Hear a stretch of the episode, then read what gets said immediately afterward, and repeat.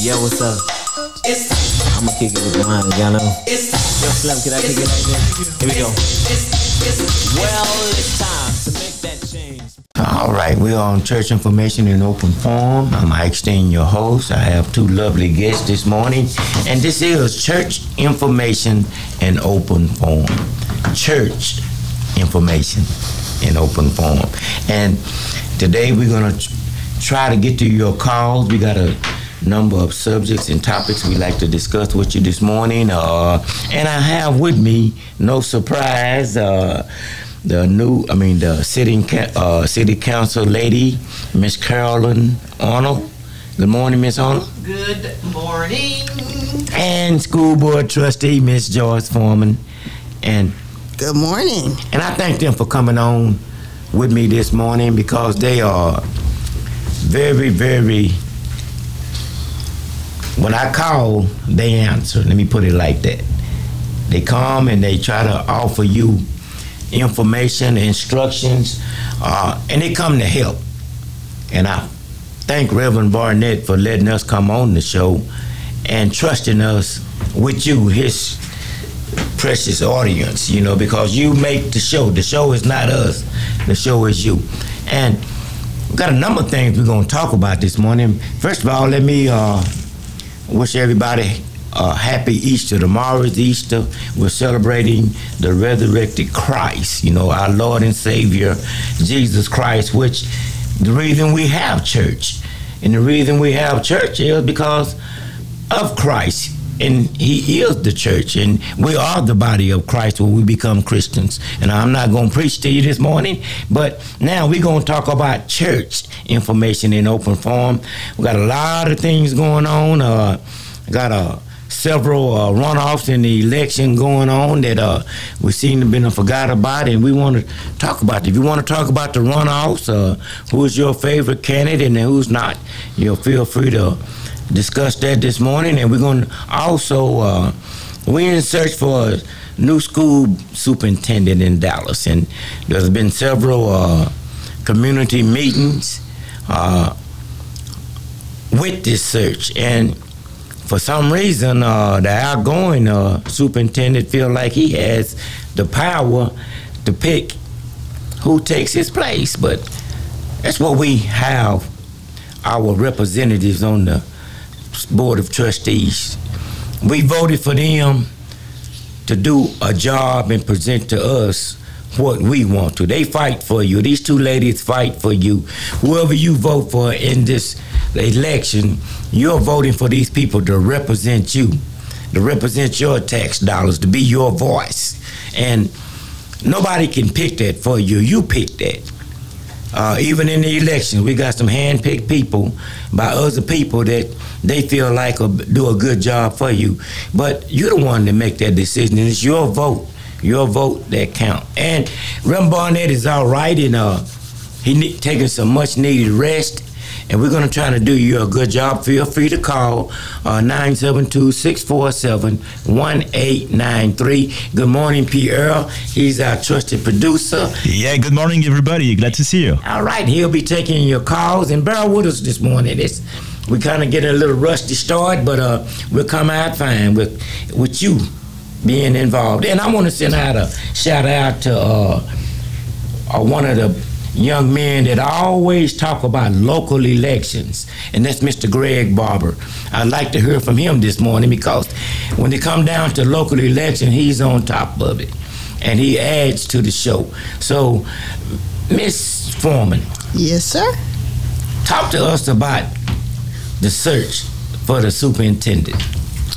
So I think the public probably knows that Dr. Hinojosa has decided that he would be retiring in December as superintendent of Dallas ISD, which is the second largest district in the state and the seventh largest district in the country.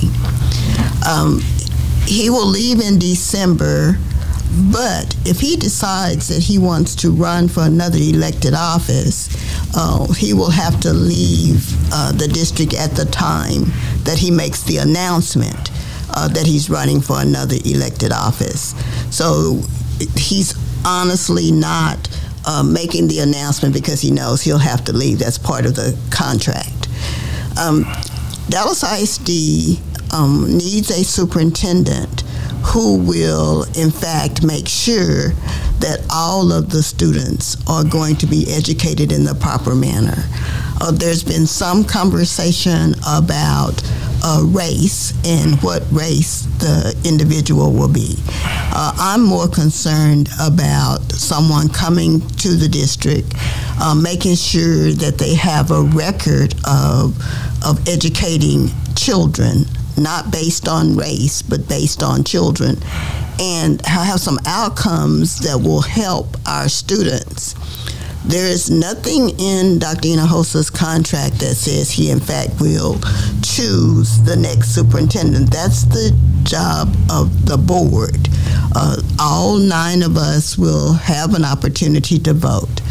If you've been watching and listening, you know there's been some concerns about the way that the search process started out, because the board's attorney actually chose the first 4 search teams that would be interviewed by the board to be the search firm.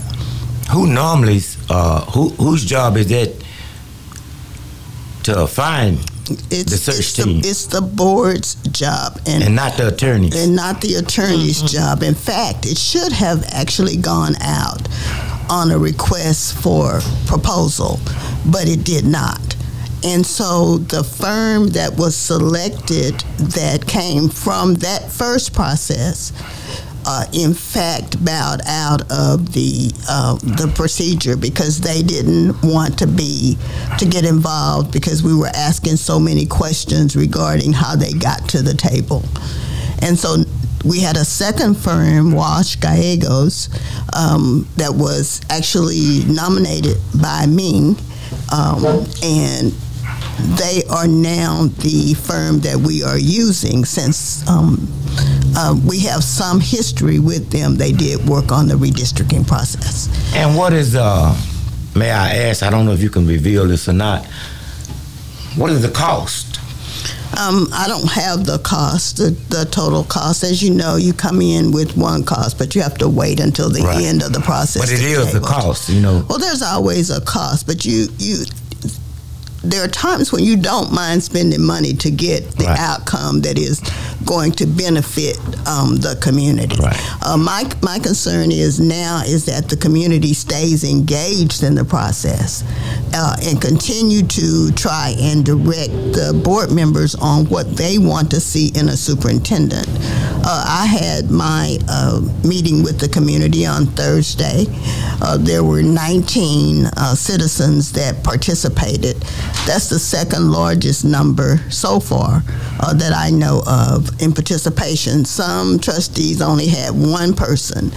So what happens is when we ask you to participate and you don't, and then we get people in the pipeline that you're not happy with, then you raise some issues. But now's the time to either write your trustee, call your trustee, text your trustee, email your trustee on what you're looking for and what you want, and ask them to represent you. How many kids we got in DISD approximately? It's about 147,000 children. So out of 147,000 kids,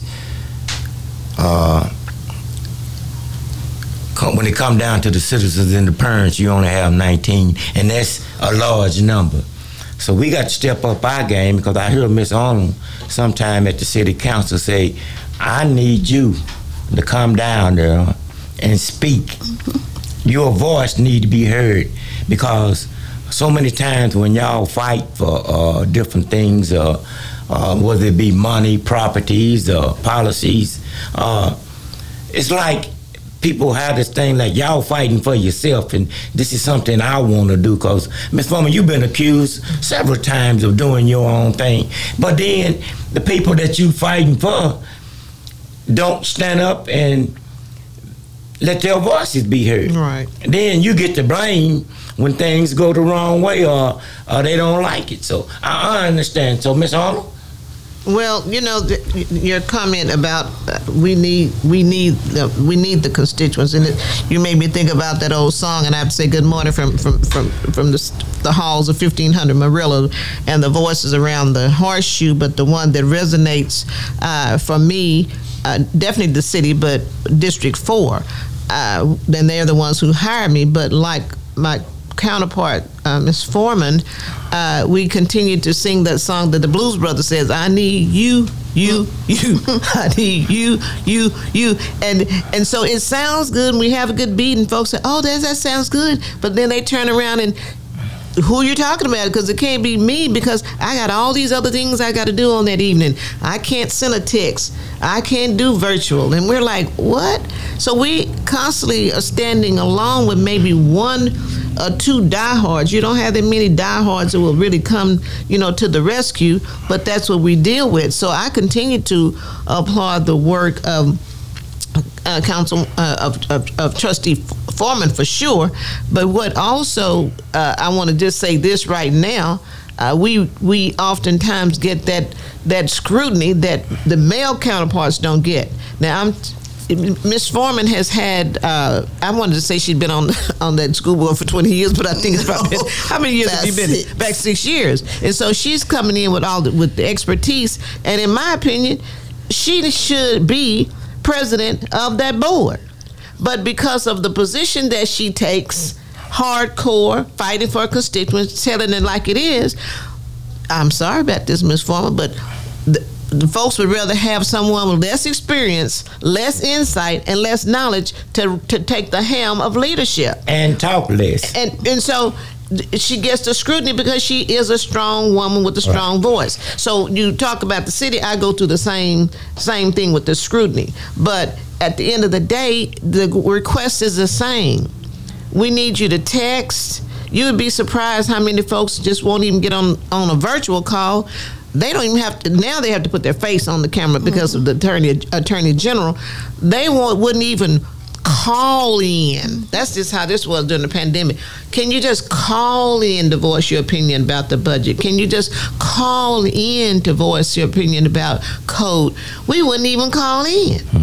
So we'll call in when our trash don't get picked up. Well, I tell you what, I'm glad you talked about that. And if we don't have time to talk about it now, I bet you when folks get to getting enough $2,000 tickets for violating bulk trash put out placement, right, then we'll start getting calls. And there's no reason for folks to say they didn't know, because it's been in the mail, we've been on TV. At the end of the day, that's when they begin to speak up, when it hits them in the pocketbook. All right. Well, you said, I understand what you're saying. You're saying by being female, y'all take on more scrutiny. We do. And that's the honest truth. I believe it. I mean, I'm not arguing that. I believe it because you got to understand, I was a big fan of Chief Howard.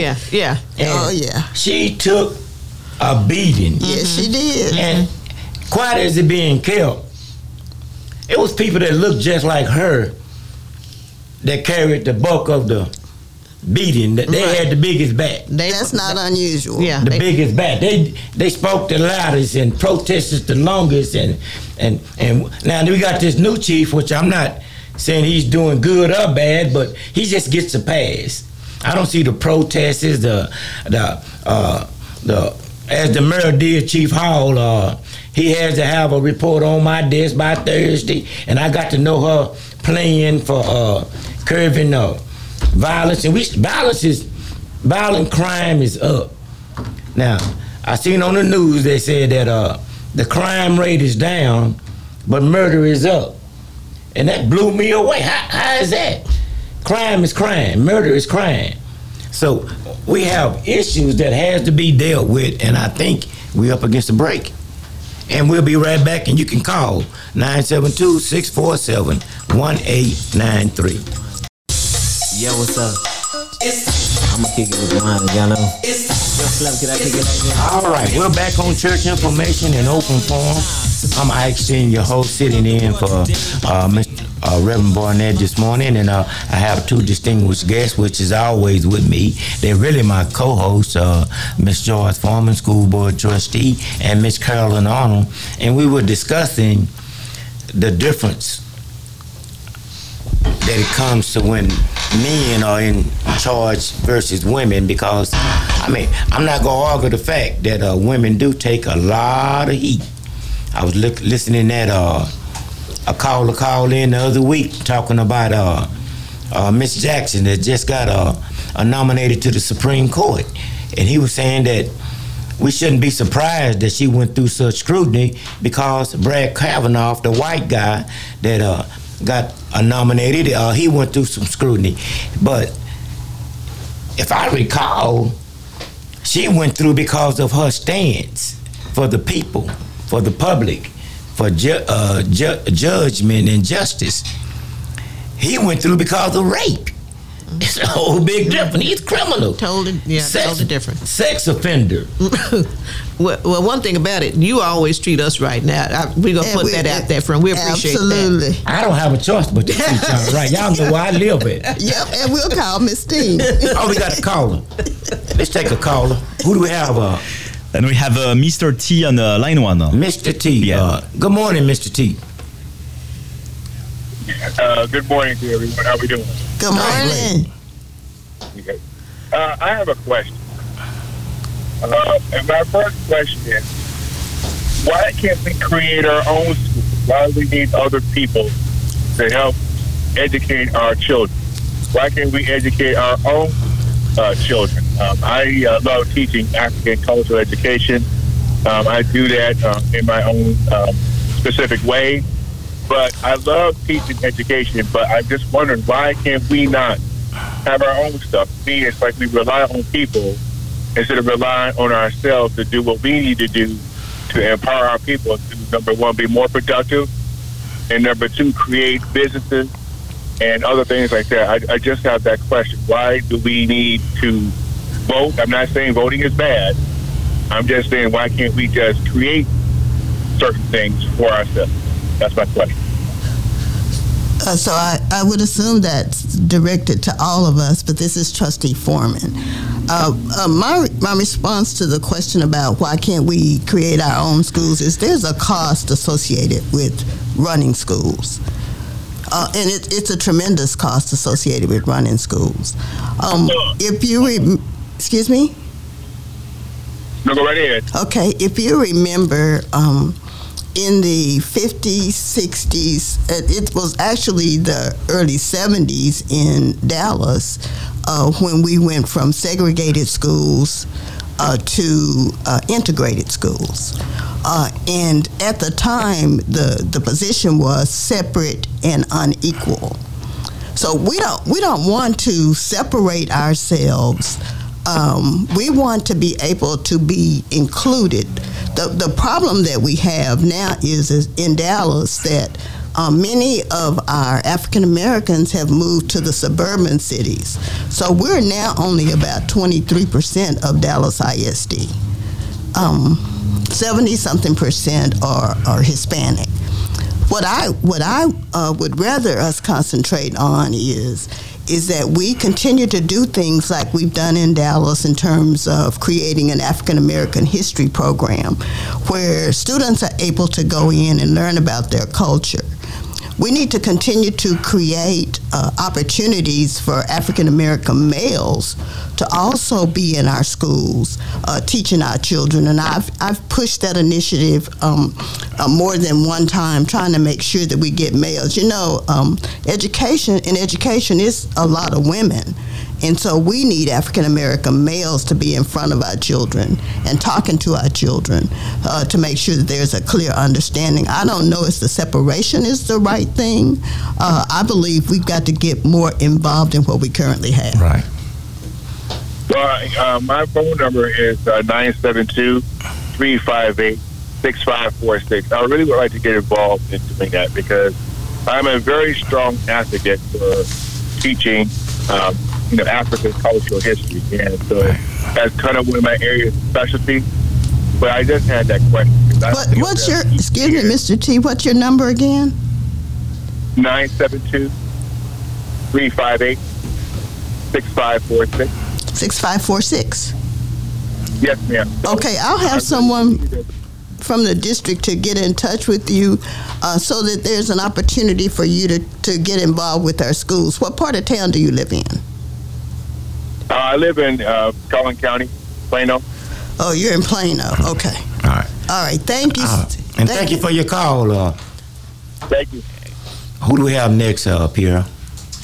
Tony wants to be on the air, on line 2. And we want Tony to be on air on line 2. Yes, we do. Good morning, Good Tony. Good morning, Tony. Tony. Tony the Tiger. Come on with it. I heard the gentleman just called. It's interesting that, you know, we ask for things and not necessarily think about consequences. First of all, going back to Joyce, Trustee Foreman said earlier, when we were segregated, tax dollars went to white schools that built those white schools way back then, and we had little shacks. And I still let's say this: we pay taxes. You're not going to separate taxes from government. Mm-hmm. So how are you going to say let's separate unless you're going to separate the taxes? What good North Dallas is black tax dollars as well. It was North Dallas tax dollars. You know, and so we have this fantasy that, okay, let's separate. We have a structure that exists. Now, is it being manipulated? Yes. No different than the city council or the school board. People have purpose on each one.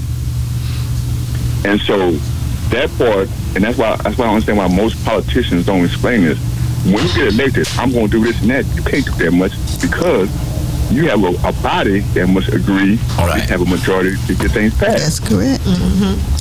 And so most people like, well, I'm going to do this. Well, I ain't naive. I'm not naive to say, you telling me this. I'm going to eliminate poverty. Okay, you just lied to me.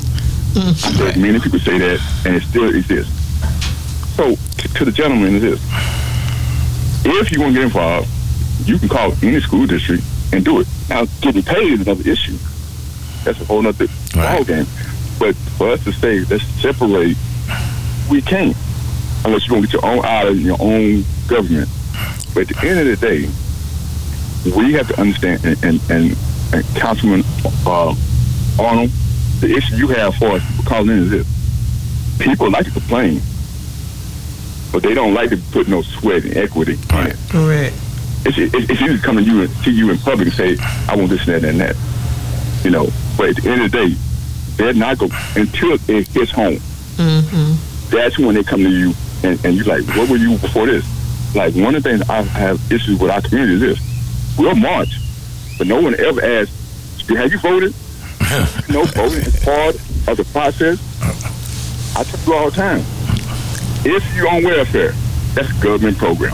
Yeah. Mm-hmm. If you in the criminal system, that is a government program. Mm, yep. Meaning this, you might not vote, but your family votes. And deciding who you want, Republican, Democrat, well, I'm not either one. Don't get mad when that man gets 25 to life then.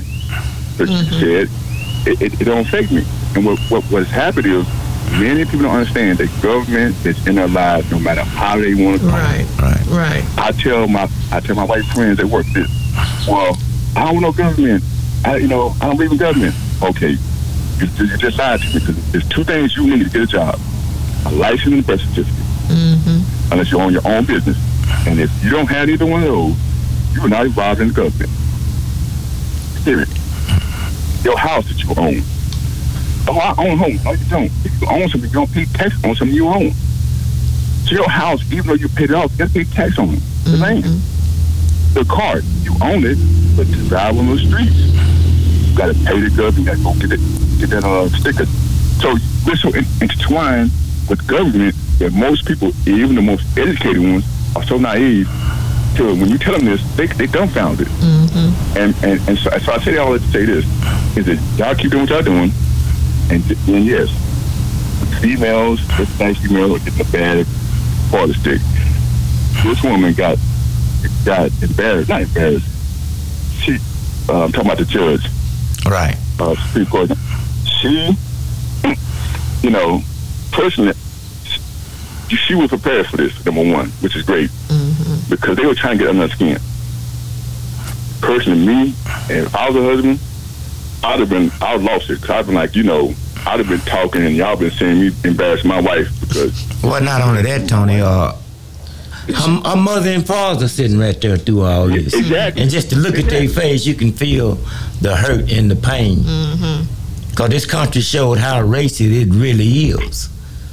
And we don't like to talk about that. Mm-hmm. And I'm going to add this one last part to the conversation. And it's amazing how us as blacks, like I said, are not involved in everyday politics. We have District 30 that's a race. And it's amazing. No one has had a debate. Neither one of the females. I don't know if both of them don't want it, but you want a vote. Okay. You want my vote, and you're using social media to get it, but you ain't doing no groundwork to say, okay, what do you stand for? Both ladies, you know, one will get nominated either way. But at the end of the day, we gonna nominate somebody who's not been vetted by the community. And that's sad. Right. And that's what I'm talking about. The voting part is this. Because at the end of the day, when the person get up there, they are freshmen. They have no power. So they can't tell me what they're going to do. They have to go up there smooth and kiss butt to get a spot.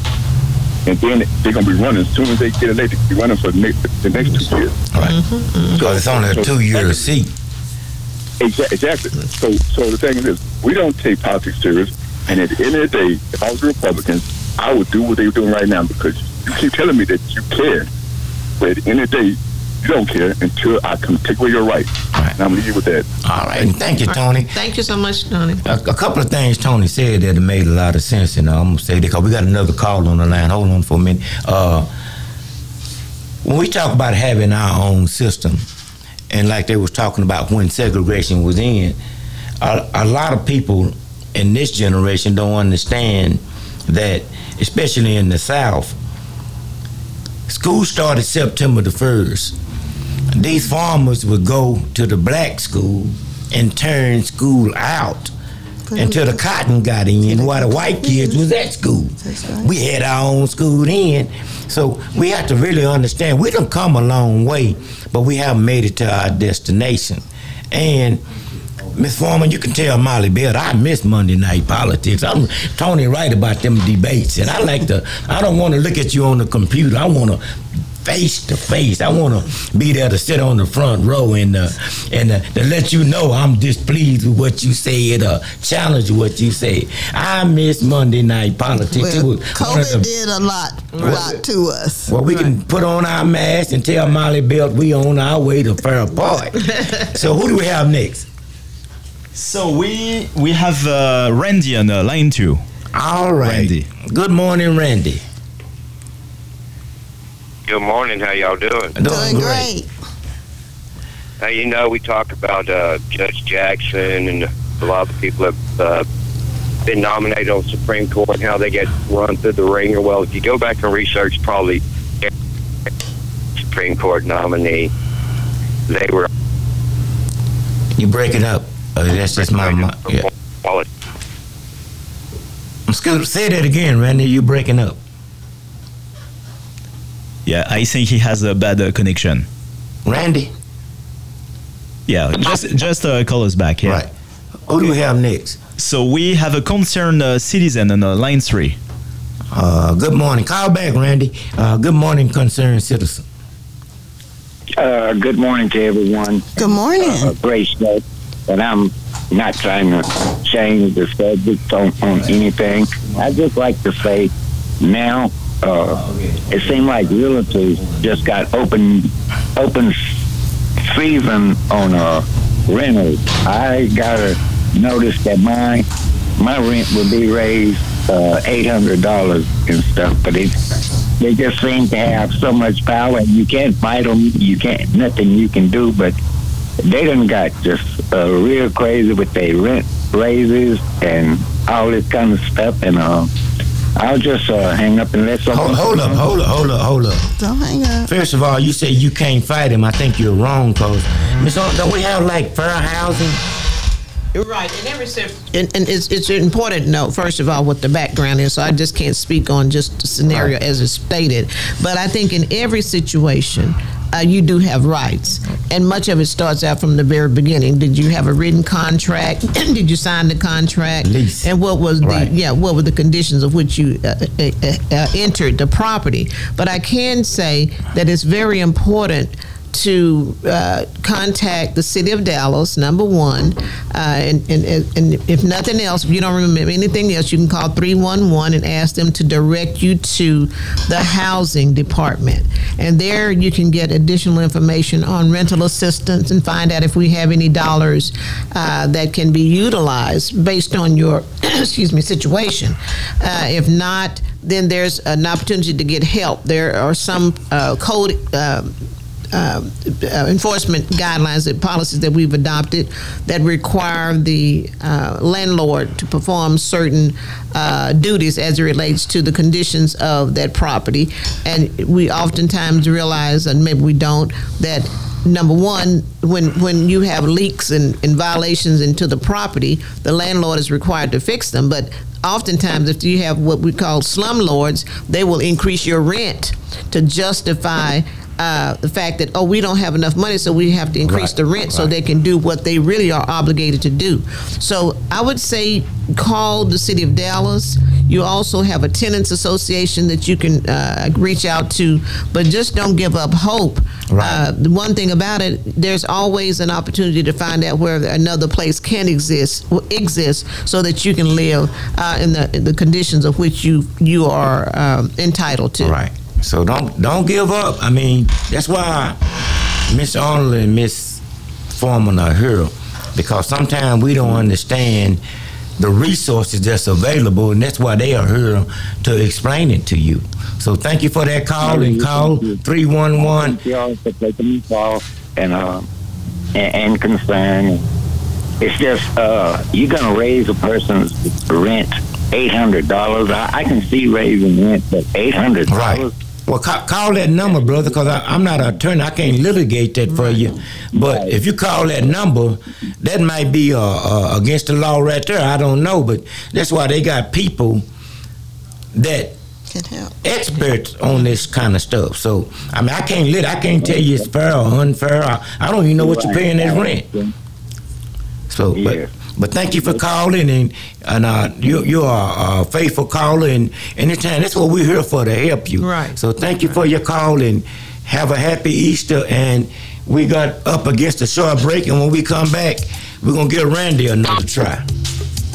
Mama Ike Stein, your host, and I have Miss Joyce Foreman and Miss Carolyn Arnold, school board trustee, and Miss Carolyn Arnold is on the city council, and we were having a conversation with Randy. Is Randy back? Yeah, Randy is back here.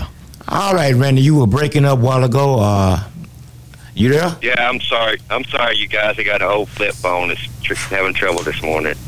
But, we're talking about Judge Jackson getting hassled by the politicians. Well, if we look back, probably most all of them sitting on the bench right now were hassled extremely for one reason or another. But my couple of questions is, first question is, how many more presidents you think it'll take before we have a Native American on the Supreme Court?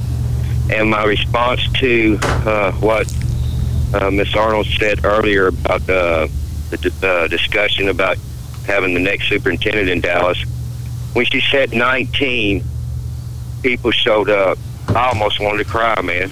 Now I understand what the problem in the Dallas ISD is and why the kids are in the situation they are. 19. There should be a collective cry in South Dallas right now. 19. There you go. So, Randy, I'm not in South Dallas. I'm in Oak Cliff. And I think, well, let me finish, please. Go ahead. I think people, unfortunately, when we talk about African Americans, they always equate that to South Dallas. Mm-hmm. African Americans are all over the city of Dallas. Yes, ma'am. And 19 is not a good number, but let me share with you, throughout the country, those are the kinds of statistics on meetings that come up where public education is concerned.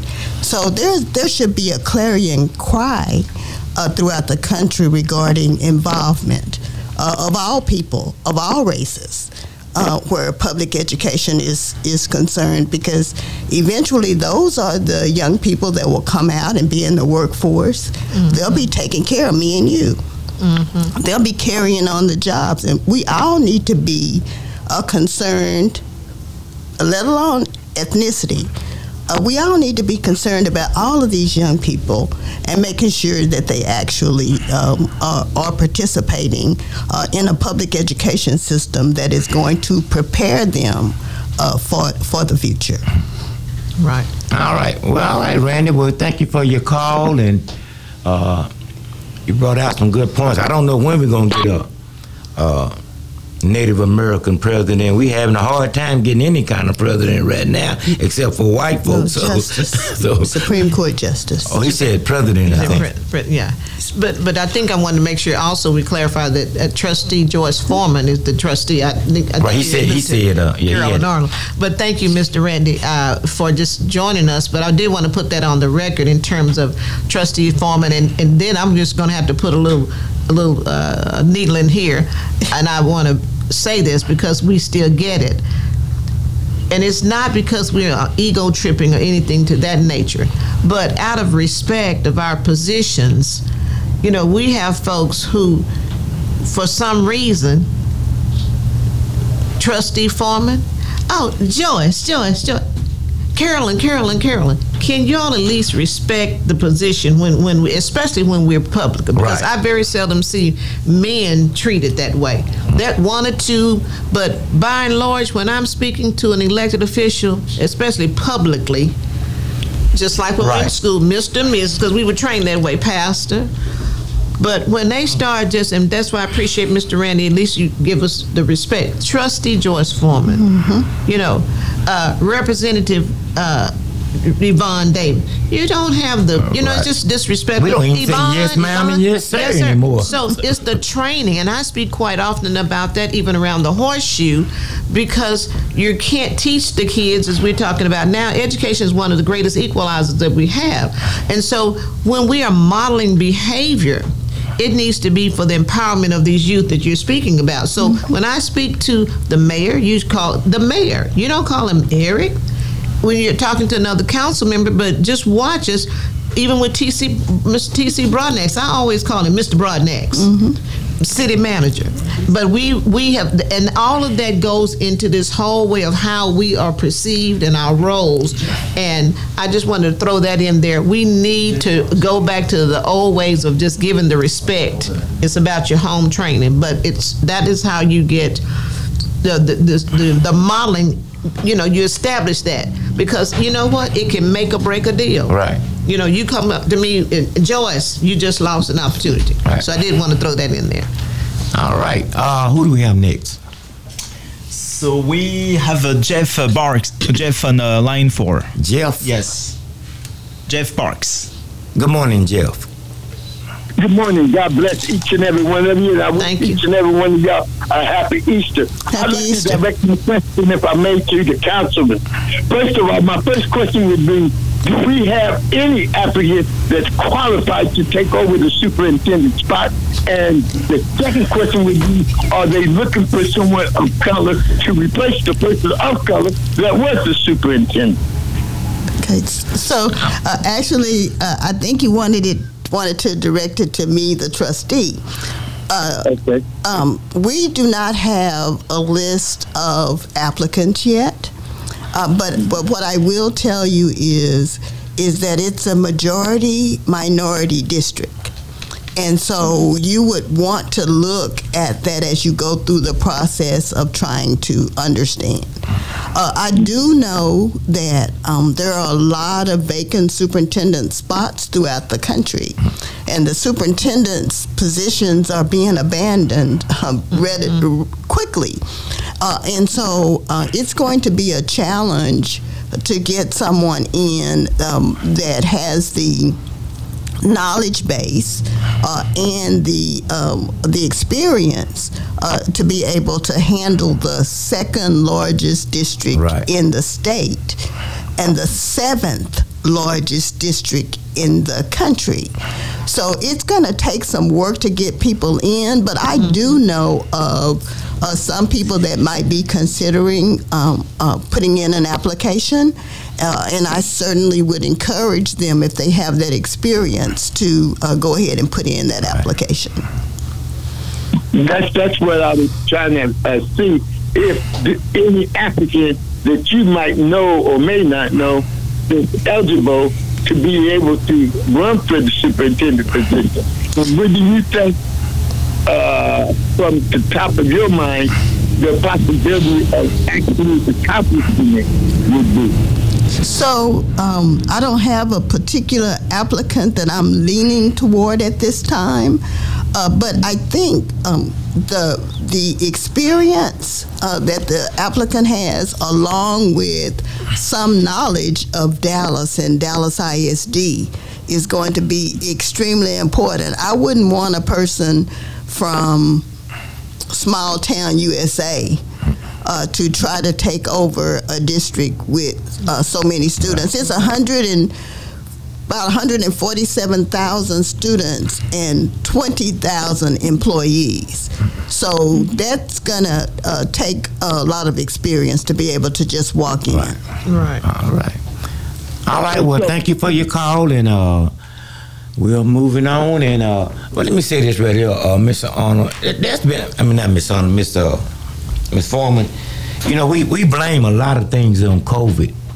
And earlier you were talking about history, black history, African-American history.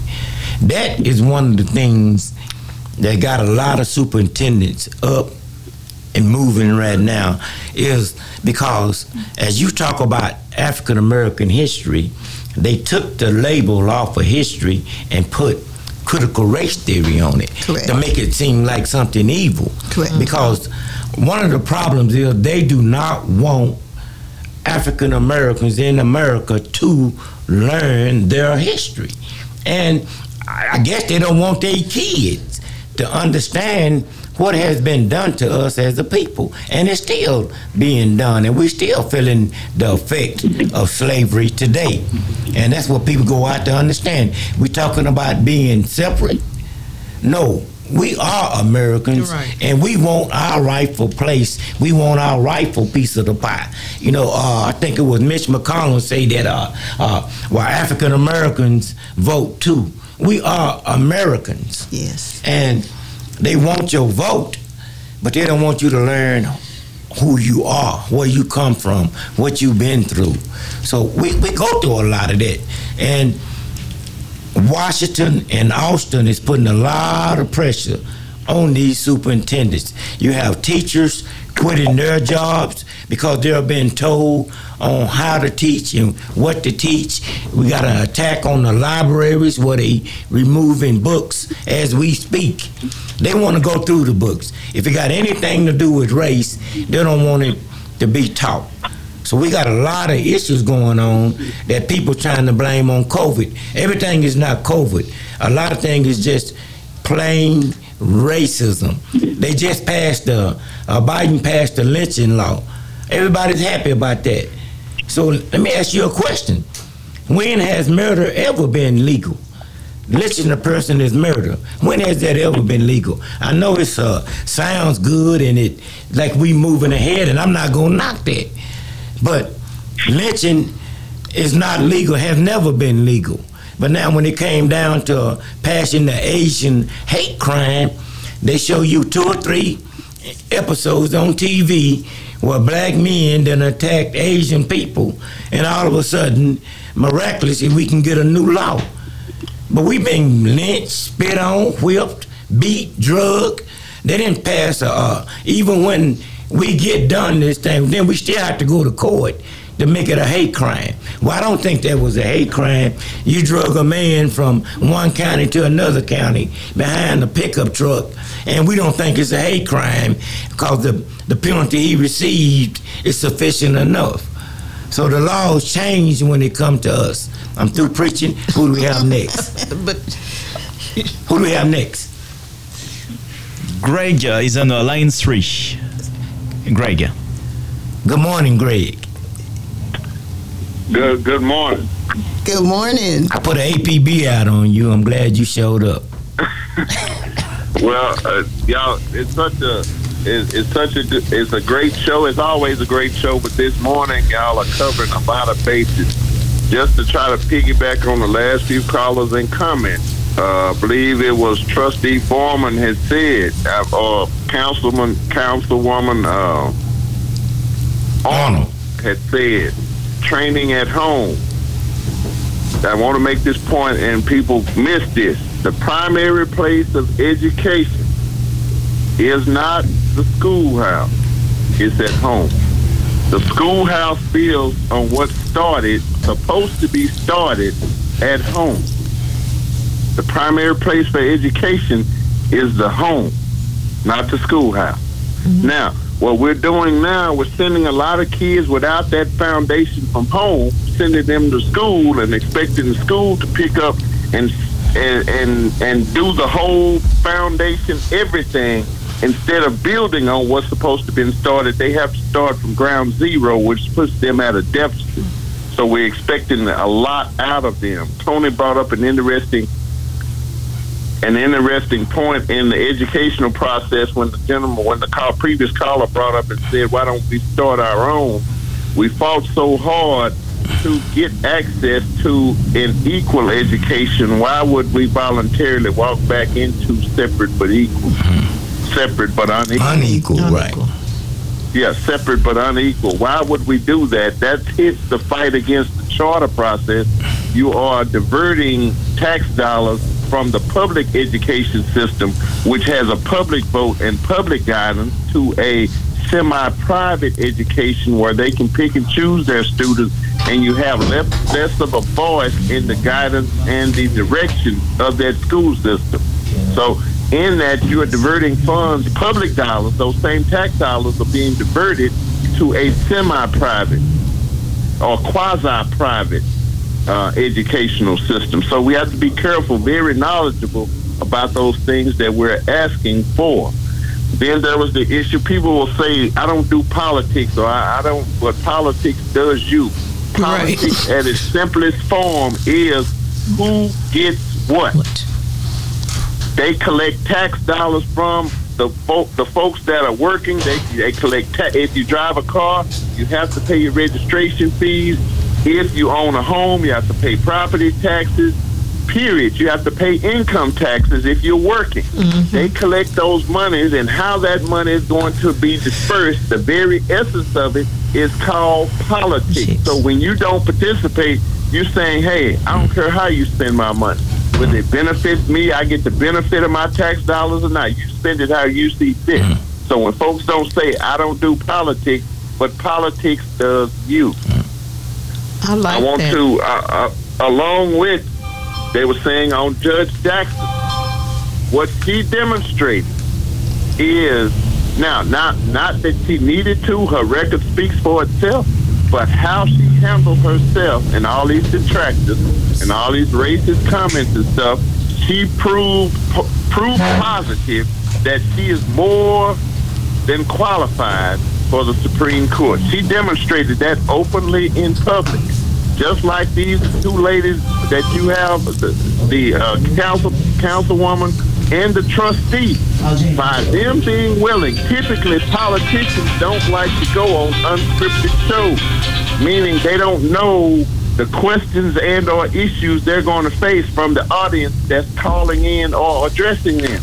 But these two ladies do it effortlessly, and they do it all the time, which demonstrates their zest for what they do, their love for their community, and their qualifications. Mm-hmm. When you see that, typically a politician won't go on an unscripted show. They want to know what they're going to be facing, what questions are going to be asked, and what issues are going to be raised beforehand. Most of those big politicians, Washington, D.C. and the like, That was a script you chose. They know what they'll be facing, right, and the questions and the issues that'll be raised. They don't go on open forums like this. All right, thank you. We need to get on our high horse and be about it instead of just talking about it. We need to get involved. We need to vote. We have very important runoff elections that are coming here. We have a runoff election. We have two candidates to fill the vacated seat of the retiring Congresswoman Eddie Bernice Johnson. That runoff is coming up, very important, along with others, depending on where you stay in the Dallas area. Another thing I wanted to commend Trustee Foreman on was he did make the correction. Anything pertaining to the southern area, they want to label all or blanket everything as South Dallas. That's incorrect. Amen. No, that is totally incorrect. I'm going to correct them every time. Right.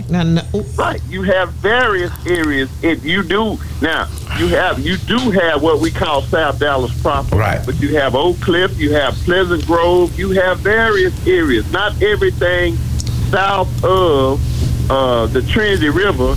Right. South Dallas. All right. Well, I hate to cut you off, Greg, but we're up against a short break, but you're right, because Oak Cliff used to be Oak Cliff until we took it over. Now it's South Dallas. No, Oak Cliff is Southern Dallas. All right. Well, we got a southern break coming up, and everybody on the line, just hold on. We're going to get to you. Thank you, Greg. 972-647-1893. You're listening to KNON 89.3 FM in Dallas and Fort Worth, the voice of the people. Yeah, what's up? I'm going to kick it with mine, y'all know. All right, we're back on Church Information in Open Forum. I'm Ike Stein, your host, sitting in for Reverend Barnett. And you can listen to Reverend Barnett tomorrow morning, Easter morning, at Heavenly Joy Church on Miriam Barnett Facebook page. You can listen to him at 9:30. I'm pretty sure he's going to bring a great Easter message.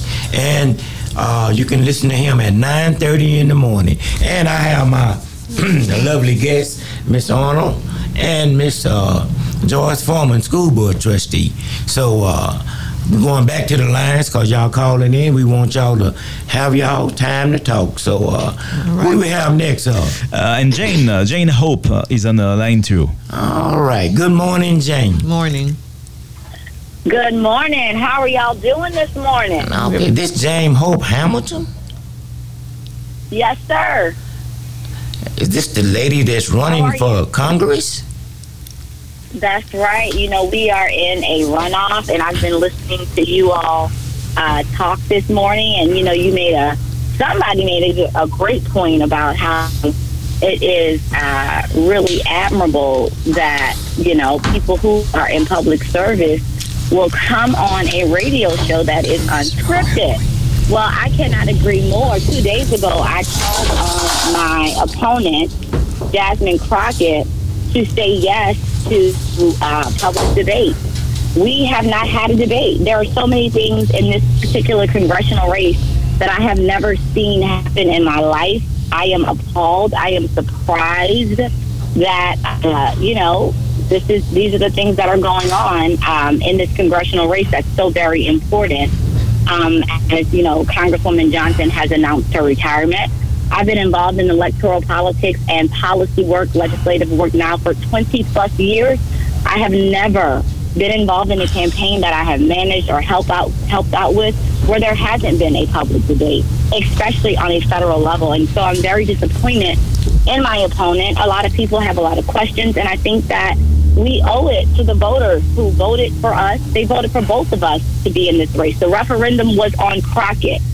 She had $2.3 million. She had the support of a 30-year incumbent. And the voters, at the end of the day, with all of those things, still rejected her. And that's why I'm in this runoff. And so I think it's our responsibility to allow for time for voters to ask questions of us and communities and leaders and activists to be able to have the opportunity to ask questions of us. And so every chance I get, you know, I'm asking for my opponent to do the right thing and to agree to a public debate. WFAA has asked us, NBC has asked, NAACP has asked, as well as the YMCA, and still the answer is no. And I'm actually very shocked about this. So she will not openly debate with you? That's correct. She has said no to our request.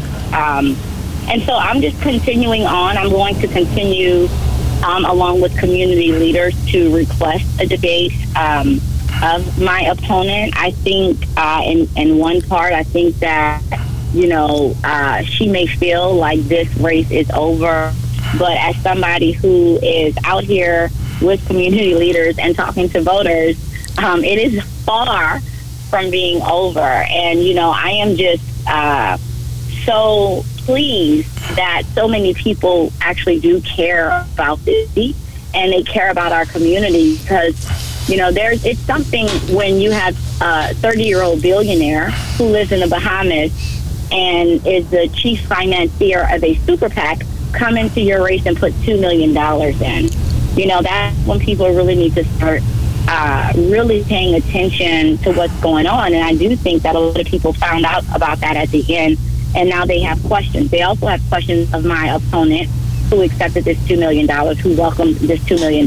They have questions about why she misrepresented her civil rights professional career. Bolton John's mother has come out, and she has asked Crockett to stop using her son's name. Crockett has never represented her son. And instead, Crockett has, misrepresented herself as the attorney for a political gain when this family is in pain. And so we have to look at things like that, and we have to ask the questions. My opponent also spends a lot of time as a talking head on national news broadcasts like MSNBC, and she, considered herself to be out front on the rally against the Republican voter suppression bill that we saw this last legislative session, and she talked a lot about it on MSNBC and how awful it was. Well, once quorum was restored and everybody went back to D.C., my opponent did not. The very bill that she rallied against on TV, she did not bother to show up in Austin to vote against it. That means that everyone in the House district that she represents, which is HB 100, they don't have a voice. No one will know how they felt about the worst Republican voter suppression bill that we've seen because their representative, who is supposed to be elected to vote for them because they don't go to Austin to vote, your representative goes to Austin to vote on your behalf, she never casted the vote. Maybe she doesn't want to have a debate to answer those questions. Maybe she doesn't want to talk about why she has never passed a bill. Not one bill has been passed. She talks about authoring 200 bills. She failed to pass one bill. She may not also want to talk about why she doesn't have a district office. I think that her constituents have something to say about that. I, on the other hand, have been a staffer for almost 20 plus years. I've worked for Congressman DC. I do have experience in Congress. I've worked for the House Rules Committee. That's the last stop before any bill can get to the House floor. I've served as a chief of staff. I earned my top secret clearance. I can go to Congress on day one and deliver for people and understand the legislative process. I know how to get bills passed in Congress. And so I am very prepared. I am the most qualified. I am the most experienced. In 2006, when we turned this county blue and we elected the first African-American district attorney, Craig Watkins, to serve, my opponent wasn't here. She didn't live here yet. I led that campaign in 2011 when I sued the governor twice and won against the redistricting that was discriminatory and the voter photo ID law that was discriminatory. My opponent still did not live here in 2011. So she's here enjoying the fruits of our labor, and she's not showing up for the people. Right. Okay, well, Ms. Hampton, we appreciate you. Thank you for calling in and giving us the information. And I got one request from you. When and if you make it into the Congress seat. There's a fight that seems to be swept under the carpet, and it's about universal pre-K. We want to bring that back to the forefront. We want equal education across the board for all of our children, not based on poverty, language barriers, military status. We want all of our young kids, because if pre-K is the first step to get to college. We want all our kids to take that first step. But thank you for your call. You're welcome to call this show at any time. And we appreciate you, and may God bless you and lead you on. And thank you. Have a great day. Thank you. Thank you. And thank you to the Honorable Carol Arnold. And thank you to Jason. Thank y'all. Bye-bye. Bye-bye. Appreciate it. Have a good day. All right. Who do we have next? Michael wants to be on the air. Who? Michael. Michael? Yes. Okay. Good morning, Michael. All right, how y'all doing? Thank all right, great. Wondering, my dear Leos, you know, why we ain't smart enough to take our millions of votes as black people and put them in a box, go to some of these idiots and ask them, you want these votes, what you gonna do for us? I mean, like you were saying, the Asian and Pacific Islanders, they got them a bill at the blink of an eye, and it have nothing to do with no people of color. I think some of these elected officials, they got our people. Well, let me say this, Michael. We did take our votes and put them in the box and voted for a man that we still waiting on to give us something, you know, besides the lynching law. Well, so, we didn't have no gatekeeper, you know, because we're just a bunch of voting fools. I wouldn't say that now. Hold up, a lot of people died for we could have the right to vote. Ain't nobody came and said, I'm finna go out here and die so you can vote, son. Ain't nobody walked in no house and said, well, grandson, I'm finna go out here and I'm finna die so you can vote. Okay, well, wait a minute, Michael. Wait a minute. I'm trying. Let me get my thoughts together because that old brainwashing don't work with me. Brainwashing to vote? You don't vote? No. Okay, well. That people intentionally went out and died so you can vote. Yeah, people lost their life, you know, trying to fight and make this better for us black folks. Okay. But let me say this. At the end of the day, I think we talked about that. The callers called in. You know, folks can say whatever they need to say about politics, but it affects you from the womb to the tomb. You can't even be born without a birth certificate. That's the government. And that's you politics. Should start local politics affect you even more. Right. You worried about presidential. Right. You better worry about these local politics because they're going to affect your life. But yeah, let me just say this because this is one of the things we just don't even need to keep going on. If we don't vote, one thing about it, I always tell folks now, we hear all that rhetoric, but I always ask folks too when they tell me in our I don't vote, I don't do. Did you return that stimulus check? Did you return the stimulus check? Because when they sent that money, did you go to the bank? Because all those folks who be talking that noise, I bet you when they got the stimulus check, they went to the bank. They didn't return it. So all of this talk about what we not involved in, whatever, when it hits home, that's the first thing folks want is the government to help. Where the politics, where this. So at the end of the day, the vote, the VOTE, are some of the most powerful letters that we have to use, and we don't use it. And so when folks talk about what they don't do, that conversation is over for me, because if you don't vote, then you're not even a part of the process. You're not trying to make things better, and we're never going to move forward as a people if we keep talking about the negative, the negative, the negative. We're not going to go backwards. So let's do this. No vote, no voice. That. But it's the bottom line is, yeah, thank you for calling. Right. But we see quite a few people like that, and that's what we keep saying. School board about education. We can't get the folks to come down to voice, and then they start calling a Trustee Foreman. Why they shut that school down over here? Why they shut that? They shut it down because you sit there and helped them to close the door when you stayed at home behind your clothes. Doors. Right. You see what I'm saying? So thank you for calling. All right, thank you for calling. And no vote, no voice. So no vote, bad choice too. So who do we have next? Beverly on line one. Beverly. Yes. Good. Beverly can straighten this mess out for me. Come on, Beverly. Good morning, Beverly. Good morning, Beverly. Boy, I love you guys. I want to keep doing what you're doing. Now, I wasn't going to call this morning. I don't like touching this. My babies are grown and grandbabies grown. I don't have children in school, but there are a lot of other things that I do participate in voting in. But that little young lady that called keep asking Miss Crockett, she has an inferior complex. Why is she study bashing her? If she knows that she's all of that, then Just do you, and don't be, if you don't have anything good to say about someone else, don't say it at all. Just do you and be the best version of you you can be. We need to stop bashing one another. Well, I don't think it was bashing. I'm not going to take her side, but this politics. And she's only talking about what she's done, how she did this. That's good. Well, show us out here. You don't have to get... I hate politics when it comes to that. Everybody want to bash everybody. I said that when I was in school. Right, exactly. All right. Well, that's your opinion, baby, and we honor it. I'm doing good. Have a good one, you guys. Thank you, Miss Beverly. Thank you, Beverly.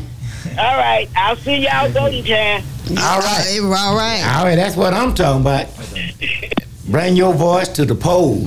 So, all right, hold on. He on the phone right now, so I know some of y'all calling in. Who do we have next, Pierre? Oops. All right, we have Imani on line 3. Imani. Good morning, Imani. Brothers and sisters, Councilman Arnold and City Trustee Performance. Good morning. Brother. Hey, look here. It's a good day to be alive. It is. Amen. Every day. Well, I just tell you, man. Well, I listen to your show. We only get 2 hours the whole week or any other show. So we not have enough time, of course, to say what we need to say. And that's why we need to come up with we have started a think tank with Ice Cube and Dr. Howard Anderson here in Dallas. And can you hear me? Yes, sir. Keep on, we listening. Let me cut out the radio a little bit. And what we're doing, we are studying. What we did with the foundation, what we're studying about is, I think Tank is talking about money. So that's the bottom line. You follow the money, you follow where everybody's upset. Because that's what it's all about, the money, man. And we just don't, we say economic, we say everything, but it's really about the money. And that's what I like, that commercial with Mr. That guy come on and he tell you about it. Everything he say, he's talking about money. Yeah, right. Money is our key. But I want to thank you, brother, for taking my call. I listened to when you called in 2013 when I did the show. Yes. Ike Stein? Yes, sir. I want to apologize to you, but we didn't have enough time at the time. But we never did get that off the ground. But we do have a think tank now. And our first book we study is, it was starting with the book, Knowledge, Wisdom, and Understanding. It's the book called The New Jim Crow by Michelle Alexander. She'll tell you what really happened. That's where you see come from Lincoln laws. Now, Lincoln should stop in 1863 when the Emancipation and Proclamation was started.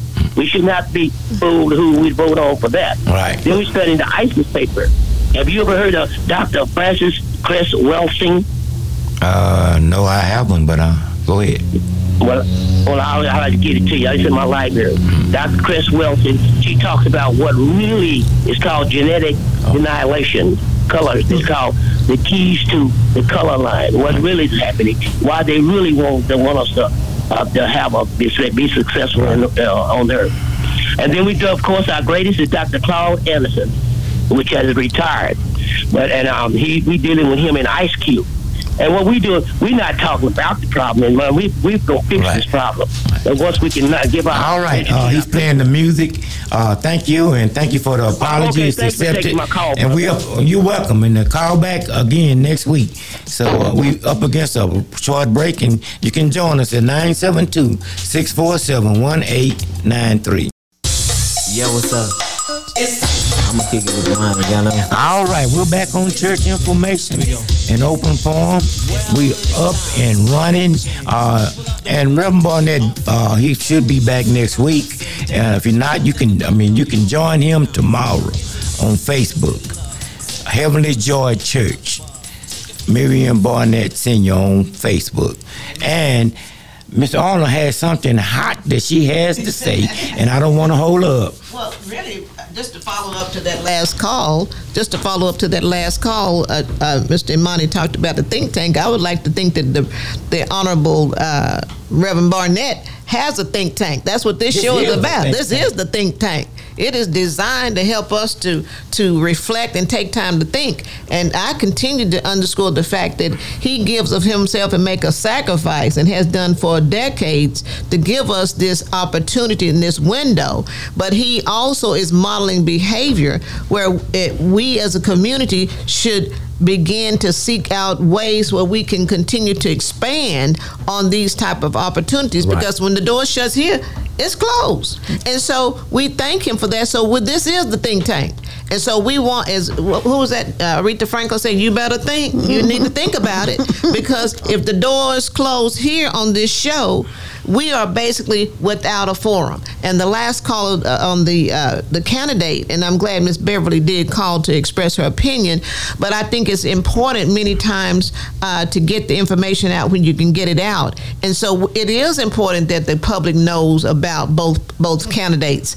And so when a candidate, and you have a giant in some cases that you're running against, oftentimes that type of data doesn't get out. So right, I think we do need to have an opportunity right to hear from all the candidates, but it is what it is right now, but politics is what it is. So, but the think tank is here, and we're glad, Mr. Steen, that we have this opportunity to be a part of this think tank. Well, I can't think right now. We have one. No. Nobody. Okay. We got it going on. Oh, we got it. We got to call him? Eric on line 3. Good morning, Eric. Hey, what's going on, Ike? How you doing? Doing great. How are you doing this morning? I'm doing great. I always feel great. All my life I've been like that. I didn't need a magic pill for that. I just get the blessing of God. But anyway, my question is for City Council Carolyn Arnold and Superintendent Joyce Foreman and you. My question is, why come we don't have enough recreational centers that support boxing and swimming for young guys that don't have future in college and stuff? You know, a lot of guys come out of school, they don't go to college, they can't keep a job and that. And another thing, we don't have, like, when I was coming up, I was supported by Kelly Girls, Temporary Agency, Band Power, and I could travel and box. You know, I could work 2-3 days a week, cut yard, paint houses. I could hustle and make it, you know, support myself. And I had like 2 or 3 Pintos and married. I paid $200 for a car, and I got around. But it ain't like that no more. Right. I don't know what's going on. All right. Okay. Well, I think. All right. I'm gonna thank you for your call, Eric. I'm gonna let these ladies answer your question, and so. Go ahead, Miss Arnold. Why we don't have enough? Councilwoman Arnold. So with the recreation centers, it goes back to funding, and it also goes to community interest. So most of those programs will be supported through the city by nonprofits or some type of organization that we can pay to manage. So it one thing I will say, if there's an interest in that type of program, give us a call at, once again, 311, and ask them to direct you to the park department. And Mr. John Jenkins is the park director, and he can give you additional information, because we do have some recreation centers that may offer that program, and some of the organizations, the police department supports some of those programs. So just give us a call, and we can give you a little more insight, and thank you so very much for inquiring about those activities. All right. Thank you, Eric. Right. And who do we have next? Joe on line 1. Joe. All right. Good morning, Joe. Good morning to all 3 of you. And good morning. Thank God for all of you. Thank you. It's been a very, very good topic, and you 2 warriors there. Don't know what we would be without you. But I know that's right. We're going to have to really be vigilant now. I spent about 2 hours all night watching C-SPAN. And if we're not careful, the door is about to shut on us again. I listened to Representative Eleanor Norton Holmes, you know, about all of the book bannings. And this last administration came into power and just woke up evil. And we're going to have to really, really, really be vigilant. And we're going to have to come out and vote. We don't want to go back to 1950s again. And the book bannings, and they don't want us to learn about our history. Right. One representative came on and said, seems like they want to just erase us. And I'm supporting you 2, and I'm supporting myself, and I'm supporting my people, and I'm supporting my nation. And thank God for all 3 of you this morning. And happy Easter. Happy Easter. Joe, and thank you very much. Because they are trying to erase our history, and we're sitting back and getting blindsided. So who do we have next? Thomas wants to be on the air. Thomas. Thomas? Yes. All right. Good morning, Thomas. Good morning. Good morning to trustee. Good morning to council person. Good morning to all, and happy Easter to you all. Good morning. Happy Easter. And I'm just calling, the information that you all are giving, we are so far behind on the lack of knowledge. And what you all are doing, you all don't have the support and the funds to back you up. And I think we need more leaders to come out. I think we need more church people to come out and give their opinion. Get out there, get on the front line with all the ones that we have that's effective, that's trying to enforce things. Because our kids under the age of 25, they are so lost. Because the parents are lost. The homes are lost. And the support that y'all need, you all are not getting. And it's hurtful. It's tearful to see that we have people that's caring. We got people that has money, that are African-American people that has the money, but don't want to spend their money to put back into our own people to invest. And I commend you guys. I commend the radio station and to all the guests that come on, because we have a lot of smart people that come on this phone and give their opinion. Right. But we also got a lot of black African-American people that has money and refuse to put it back in the community. Mm-hmm. And I just want to commend you guys. Continue to work. May God bless. And may God bless your families. All right. Thank you so much. Thanks. That's very encouraging. And I listen to what Thomas said, and it is hard sometimes, because I think Greg Barber mentioned that when Miss Foreman and Miss Arnold comes on this show, they're open targets. People just shoot at them, say anything they want to say, and they feel these questions. It's hard to come on this show and people shooting at you or got negativity about you, but you still, the same people that put their foot on your neck, they'll be up there Monday morning fighting for these people's rights, because you can't pick and choose who you fight for. When you're an elected official, you got to fight for all the people all the time. It don't make no difference what color, what sexual orientation they prefer. They have to fight for you. And they're just asking us to join the fight. And it's hard to fight. I tell people this. It's hard for me to fight with you and fight you too. Right. That's a hard fight. That's a hard fight. When I'm trying to keep the enemy off of you, and at the same time you taking me down too, that's a hard fight. So I appreciate them. When the tornado tore up the other station and we was over there in Cedar Hill in that cold bunker with no heat, we like no froze to death. Yep. Out there in Coyote County. We like no froze to death out there. And they don't get paid to do this. So we thank y'all for supporting them, because there's no me without you. So who do we have next? We have Camille on line 3. Camille? Yes. Okay. Good morning, Camille. Yes. Good morning. How you doing? You on the air? Oh, good morning. I just want to say to Reverend Barnett and his hello to Reverend Barnett in his absence today, and Imani, and also Trustee Foreman and City Council Person Arnold as well. I am Camille White. I am running for DIC School Board Trustee District 4, and that covers Box Springs, Dallas, and Seagoville as well. I am running for this seat because I just feel like, even going back in history, when George Williamson was in this seat and Nancy Bingham and the person after Nancy Bingham, they have not been good stewards of the district. It seems like we are always the last one to get anything, regardless of whether it's concerning city council or if it's with our school board. And some of the reasons that I am running is because I feel like a lot of times they're not putting our teachers and our students' education at the forefront. And that's really important, not only the education, but the health of our students and our teachers.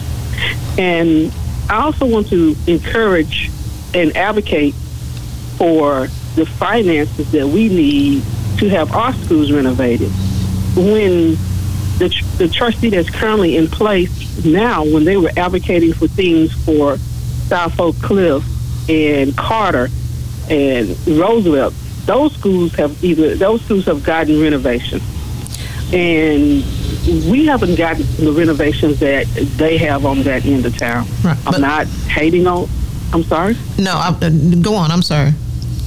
I'm not. You know, I'm not hating on Oak Cliff. I love Oak Cliff. Oak Cliff has a better voting block than we have in Pleasant Grove and the Seagoville area, and they get things done because, like one of the callers just said, they come together and they work in unison as one. There have been, when it comes to the dynamics of the school board, we do have the opportunity to have 4 African Americans on that board, 2 females and 2 males. If we were to get that, we could definitely get a lot of things done, not just for our communities, but as for DISD as a whole. And I understand that, yes, we do vote for the entire district when we're voting, and we bring things up that we want in our district, too, and we have to rally support to get the votes from others. But this would just be a game changer. And I'm not, saying this and advocating for it because I'm an African-American. It's because I have been out here doing work in the community for years. I've served on the PTA for many years. I have served, some people may know who Dr. Baca was many years ago. We didn't see eye to eye on everything, but we respected each other. And at the end, he did give me an award for the work that I did in my area. So I've been out here. I've seen what's been going on. I know about the discipline in the classrooms that people are sweeping under the rug. I was just so grateful when that situation went viral with the chair-throwing incident that they didn't say DISD. That was a sigh of relief for me. Right. Also, we're about to go to another caller, but let me just say this.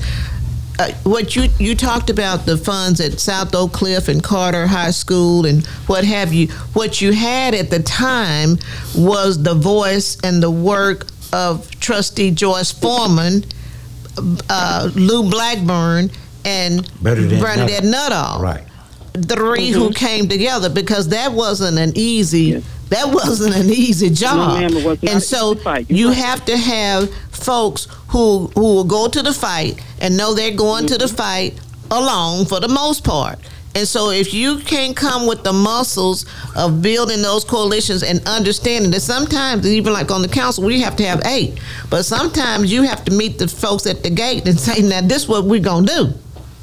But willing to fight and stay your ground. So, keep doing what you're doing, but I have to keep giving props because folks will take your work and put their name on it.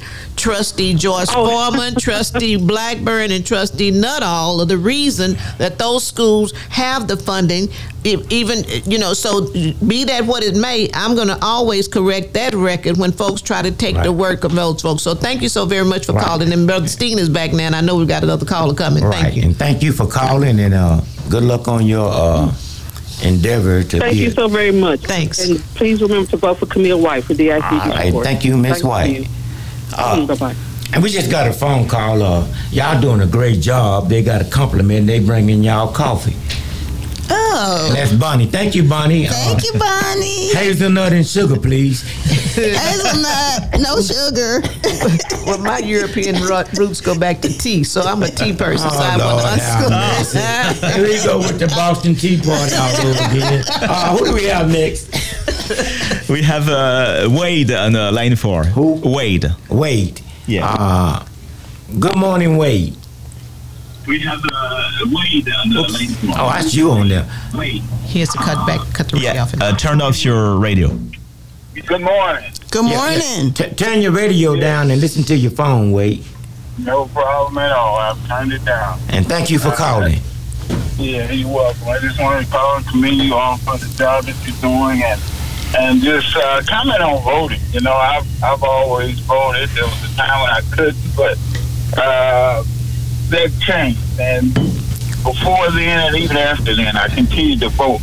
I think that it just seems as though there's a generation that hasn't been exposed to the water hose being put on black folks, the dogs being sicked on them, the billy clubs being used against them. And that's one of the reasons I vote, not only for the issues at hand, but just for my forefathers who fought for the right to vote. Right. And I don't know if some of these people hadn't been exposed, these young people hadn't seen these tapes or experienced what's happened in the past, but I just think if more of them knew what our forefathers went through to get the right to vote, I think more of them would vote. All right, and I thank you for that, Wade, because you're right. And if we don't keep on fighting and voting, they ain't going to know because they're trying to take it out of the history book. Right, and they're trying to change voting laws so you're not able to vote. Right. So, Wade, I just appreciate that comment because I think we're more than one generation away from not understanding our history and what went on with our history. We're probably about... This is probably the third generation away from that. Mm-hmm. And we struggle with trying to understand the reasons that all of the things that have happened that have been positive for us are trying to be taken away from us. And if we don't understand voting, because most people want to talk about voting for the president, but if you don't vote for your city council person, if you don't vote for your school board member, if you don't vote for your state representative, you're going to be lost. Right, because they're the one where the money be distributed right there at you. Right. And so... Yeah. We struggle with our young people really understanding the power of a vote. I vote for garbage pickup man if I have to. Right. It doesn't matter what it is. I'm going to vote, and I'm going to make sure my voice is heard. So, therefore, I have an opportunity to speak out about issues because I am voting, and we got to keep encouraging people to go out and vote. Although you might be troubled by the outcome of the vote, you still need to go out and vote and voice your opinions, and therefore you have a say in what happens and what doesn't happen. Right. And if your vote wouldn't be so important, they wouldn't be trying to take it from us. Absolutely. We don't understand how powerful we are. They don't want you to have the power. Right. So, but we up against I hate to cut you off, but we up against a short break, and thank you for calling. Call back in next week, and we thank you. No problem at all. Thank you for taking my call. Right. Have a happy Easter. Enjoy your Easter. All right. We up against a short break, 972-647-1893, and we going into our last segment. Yeah, what's up? I'm gonna kick it with mine. All right, we're back on Church Information in Open Forum. This is our last segment, and once again, you can join Reverend Barnett tomorrow morning at 9:30 on Facebook, Heavenly Joy Church. Pretty sure he's got a very interesting sermon for you. Do we have any callers? Okay, right now we don't have any callers, and I want you to thank everybody for calling because y'all been very active this morning, a lot of input, a lot of good information, and we're here for you. We love to hear from you. We're here to hear from you. And I want to thank everybody down at the U.S. Post Office. All my ex-co-workers. Wait a minute. I retired from the post office, and I love all y'all down there. But I won't be back to see you. I don't miss you. You're doing a good job. Wait a minute. Let me stop right there. I appreciate the postal workers, but guess what we're getting in my office? We're getting calls about the fact that the mail deliveries are slow. We're getting the concerns that our seniors are not getting, as a result of this slow mail, they're not getting their medication. They're getting frustrated. And so our hands are kind of tied a little bit, but I'm glad you opened that up. Hold up. I'm glad I opened it up because look at Mr. DeJoy. Mr. DeJoy, Trump appointed postmaster. They came in and tried to offset the election, try to destroy the post office. They just been refunding. If your medicine ain't there, it's coming. If your mail ain't there, it's coming. Because the post office just got some new life that it didn't get with Trump. Because Trump was in a fight against Amazon.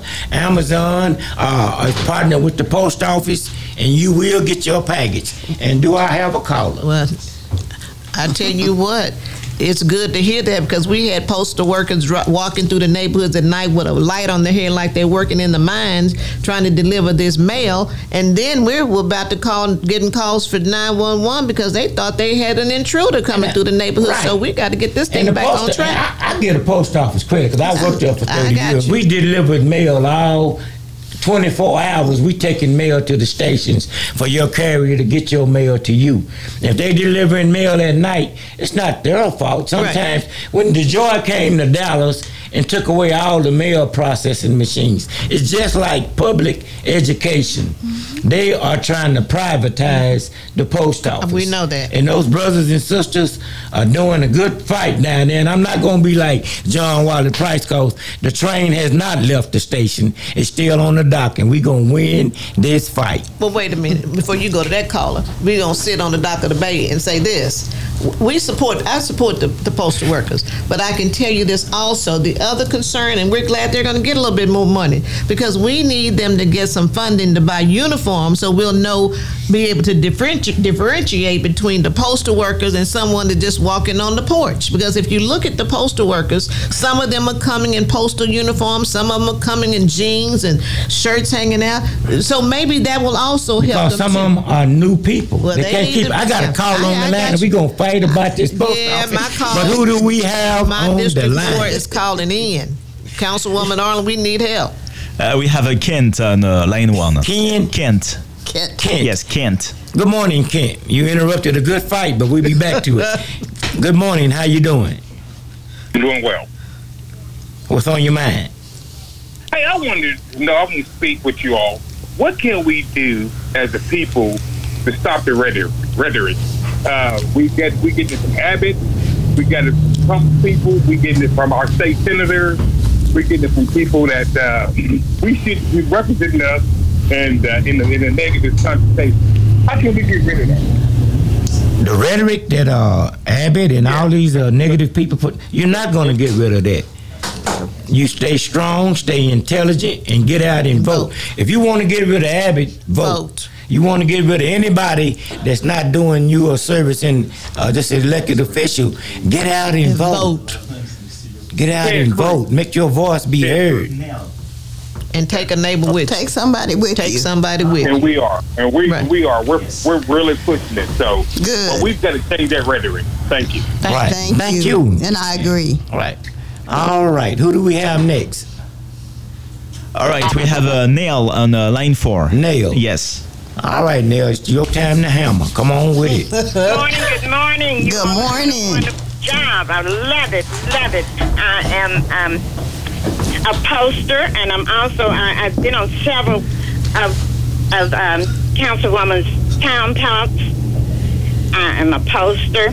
I want to let you know, for that young man that called in concerning the vote, our ancestors didn't only die for our vote, they died for our freedom. Thank you. Amen. That gave him the right to call in and voice his opinion. I know, that's right. And if he does not vote, he does not have a voice. If we weren't free, he wouldn't have nobody to call and complain about voting, too. Thank you. You all have been very informative today. Keep up the good work.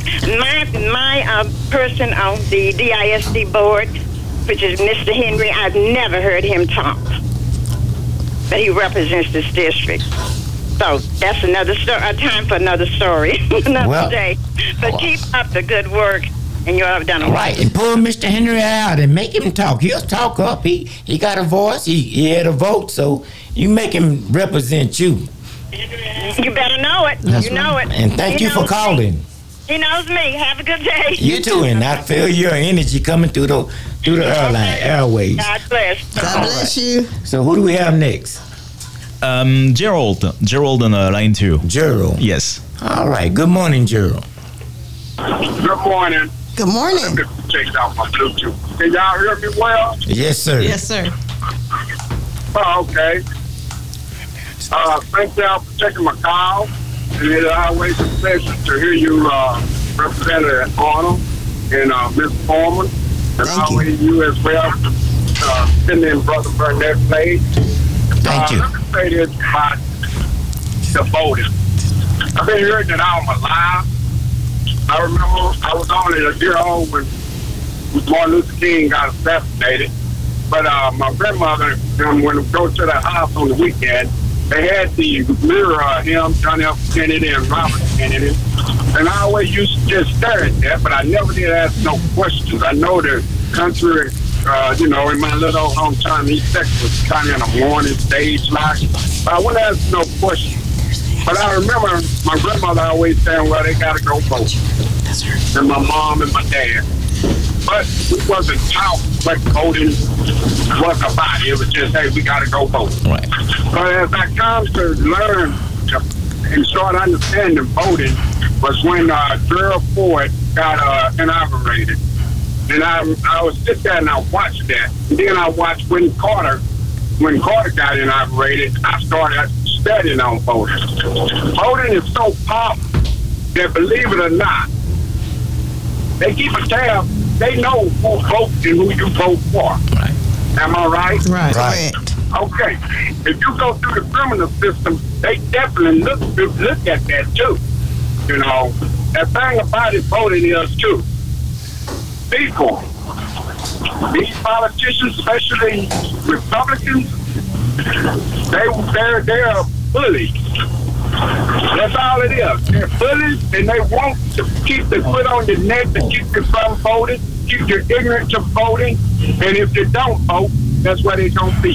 You think that because you're getting government substance and all this, that's to keep you down. Right. No independent, no person wants to be independent, wants to be in where they got the foot on the neck and ringing a dollar in your face, right, telling you, hey, you got to do this and do that, or else you won't get this or get that. That's another thing too. Let me ask this. The think tank.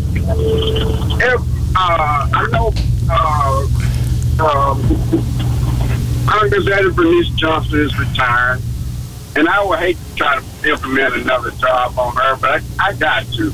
Ms. Arnold, Ms. Foreman, and Brother Barnett, and Miss and Eddie Bernice Johnson, Representative Eddie Bernice Johnson, if y'all can come up with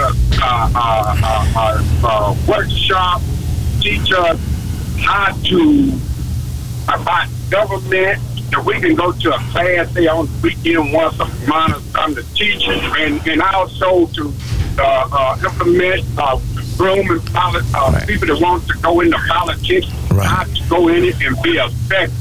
Man, I think that would be a obvious thing that we could have. Okay, Gerald, I hate to cut you short, Gerald, but I got other people on the line, and I like his idea. Only got 10. I like it too. 10 minutes on the line, and they like your idea. Thank you, Gerald, and thank you for being so updated on things. Who do we have next? We have Roy.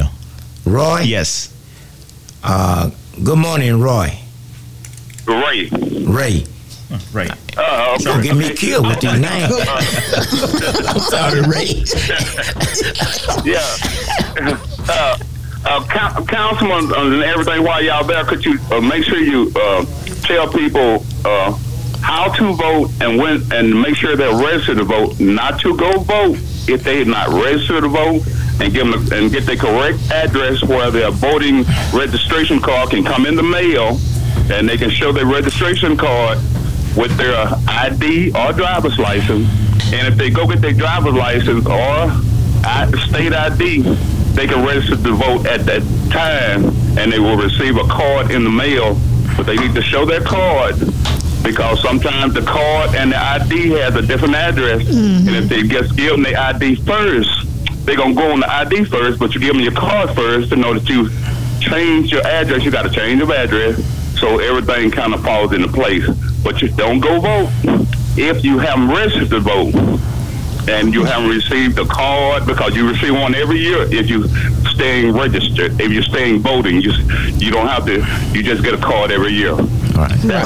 That's all I needed. So if you expand on that, I don't need to be on the phone, but if you expand on that a little bit for people, it may help them out better. Well, you just helped us out. I don't think the expansion is necessary. You were accurate on all points regarding being able to go and vote, that you got to register first. And you continuing to call in and put that information out there, because people need to know that so they don't go to the polls and get upset because of something that these new laws and rules are doing.